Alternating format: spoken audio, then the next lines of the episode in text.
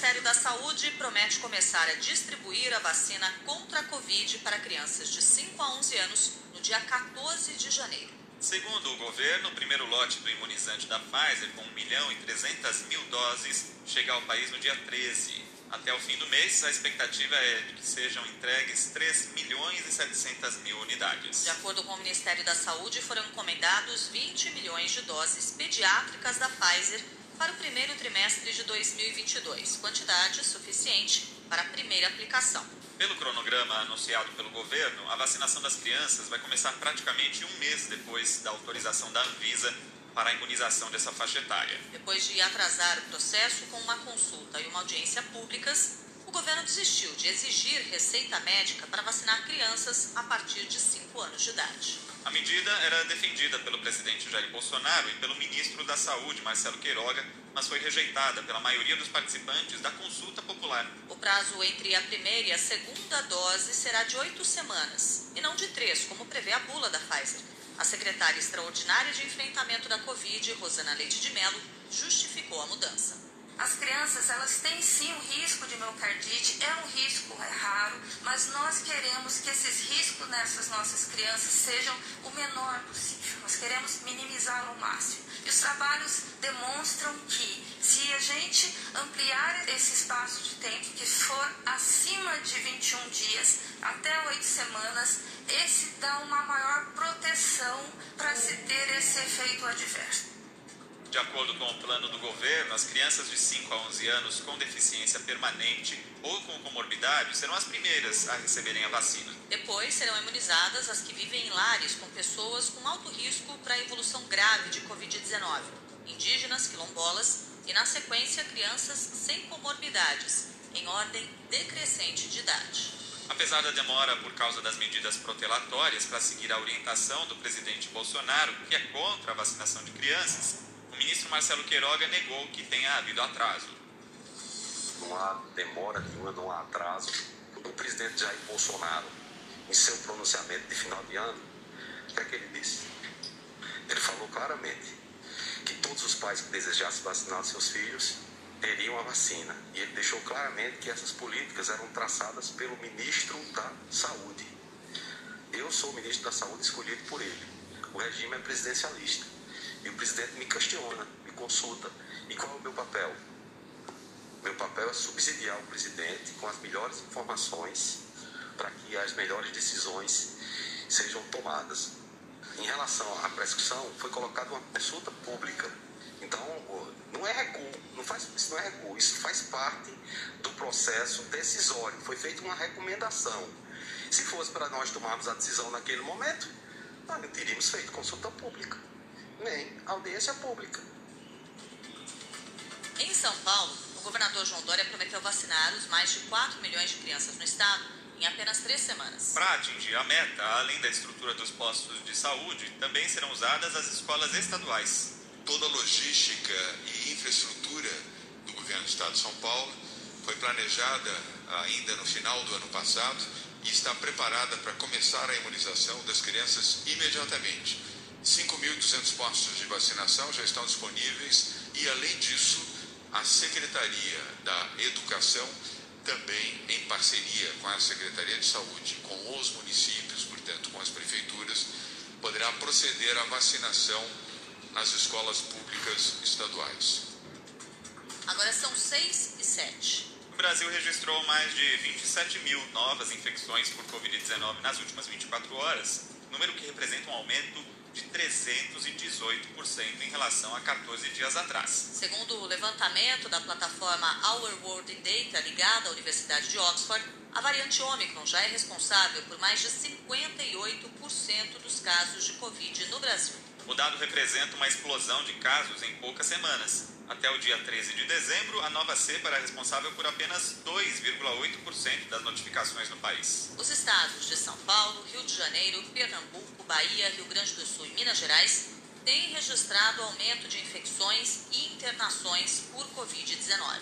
Em Belo Horizonte, a Secretaria de Saúde reativou leitos de enfermaria exclusivos para a Covid. Em São Paulo, foram registrados ontem quase 3 mil novos casos de coronavírus e o estado voltou a ter mais de 3 mil pessoas internadas com síndrome respiratória. Apesar da situação, o coordenador executivo do Comitê Científico que assessora o governo de São Paulo, João Gabardo, descartou a possibilidade de adotar novas restrições e disse que não há risco de colapso no sistema de saúde. Que o Comitê Científico, nesse momento, eh, avalia que não há necessidade de implementação de novas medidas restritivas. É, nós entendemos que é, o, o, aumento de casos não está sendo acompanhado de uma forma que possa causar preocupação no número de internações e, por consequência, as orientações continuam as mesmas. A, a orientação é evitar aglomerações, sejam em qualquer, em qualquer ambiente, seja ambiente fechado, seja ambiente aberto, evitem as aglomerações. Para evitar aglomerações, 250 blocos de rua em São Paulo desistiram de desfilar no carnaval deste ano. O coordenador do Fórum Aberto dos Blocos de Carnaval de São Paulo, José Cury, cobrou um posicionamento mais firme da Prefeitura, que só deve tomar uma decisão sobre a festa hoje. Além de São Paulo, Brasília, Boa Vista, Manaus, Maceió, Natal, Palmas, Porto Alegre, Porto Velho e Rio Branco ainda não decidiram se vão cancelar os desfiles e blocos de rua. Mas em 11 capitais, incluindo Rio de Janeiro, Salvador e Recife, a festa de rua já foi cancelada. Outras cidades com festas carnavalescas tradicionais, como Olinda e Ouro Preto, também não terão foliões nas ruas. As administrações municipais explicam que a não realização dos eventos se dá devido ao avanço da Covid-19 com a cepa Ômicron e da gripe, com a nova variante do vírus influenza, a H3N2. A secretária de Saúde de Olinda, Suzana Ribeiro, disse que a decisão também levou em conta a presença de turistas estrangeiros de países com alto índice de contaminação. A nossa vigilância sanitária vem acompanhando há mais de 90 dias esses cinco países: Alemanha, França, Suíça, Espanha e Itália. Esses cinco países são os principais países de origem dos turistas que vêm para o Carnaval de Olinda. E quando podemos estudar um pouco sobre cada um desses países, podemos ver o alto número de casos que estão vendo que vem sendo circulado nesses países e também a baixa aderência à vacinação já que esses países têm a baixa cultura de vacinação. Você está ouvindo os principais destaques do Jornal da CBN. Pelo segundo dia seguido, o mundo bateu recorde de casos de Covid registrados em 24 horas desde o começo da pandemia. Foram confirmados quase 2 milhões e 600 mil casos da doença. A propagação da variante Omicron continua acelerando, principalmente nos Estados Unidos e na Europa. A França registrou mais de 330 mil novos casos em 24 horas, novo recorde diário toda a Europa. A Itália também teve um número inédito de infectados, mais de 189 mil em um dia. O governo italiano estuda tornar obrigatória a vacinação para maiores de 50 anos. Também houve recorde na Turquia, Suécia, Holanda e Portugal. Os Estados Unidos, depois de superarem um milhão de casos em um só dia, registraram ontem 869 mil infecções. 6 horas, 11 minutos. O tenista número 1 um do mundo, Novak Djokovic, foi impedido de entrar na Austrália por não ter se vacinado contra o coronavírus.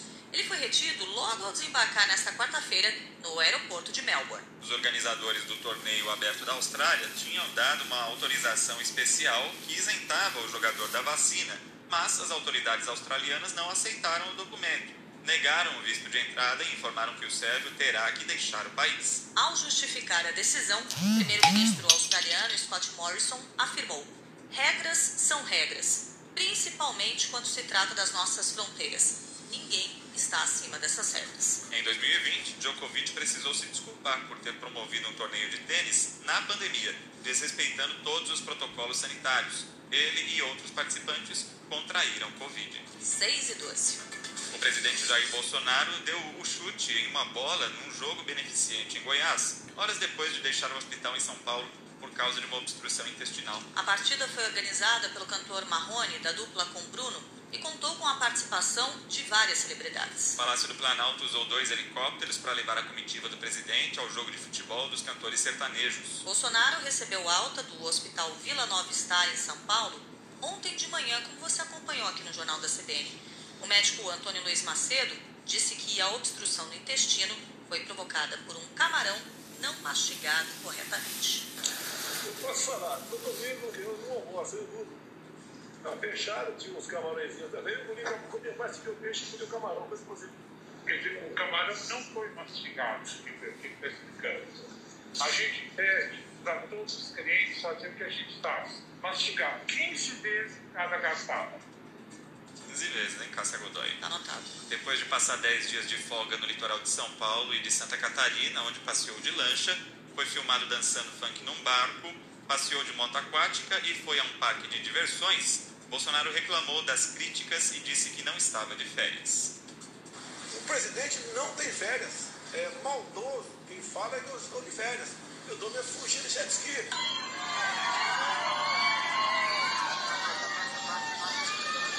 Dou lá uns cavalos de pau no carro, lá no teto do carreiro.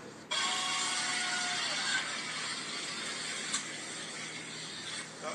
Agora recebi uma intimação aqui, Macedo ia assaltar em fevereiro, Macedo falou que não vai assaltar mais. Ia assaltar dentro da água. Objetivo, promover o nosso KC 390. Tá? O livre, espontâneo vontade. Tem cara de férias, cheirinho de férias, gosto de férias, mas não são férias. Estes são alguns dos destaques do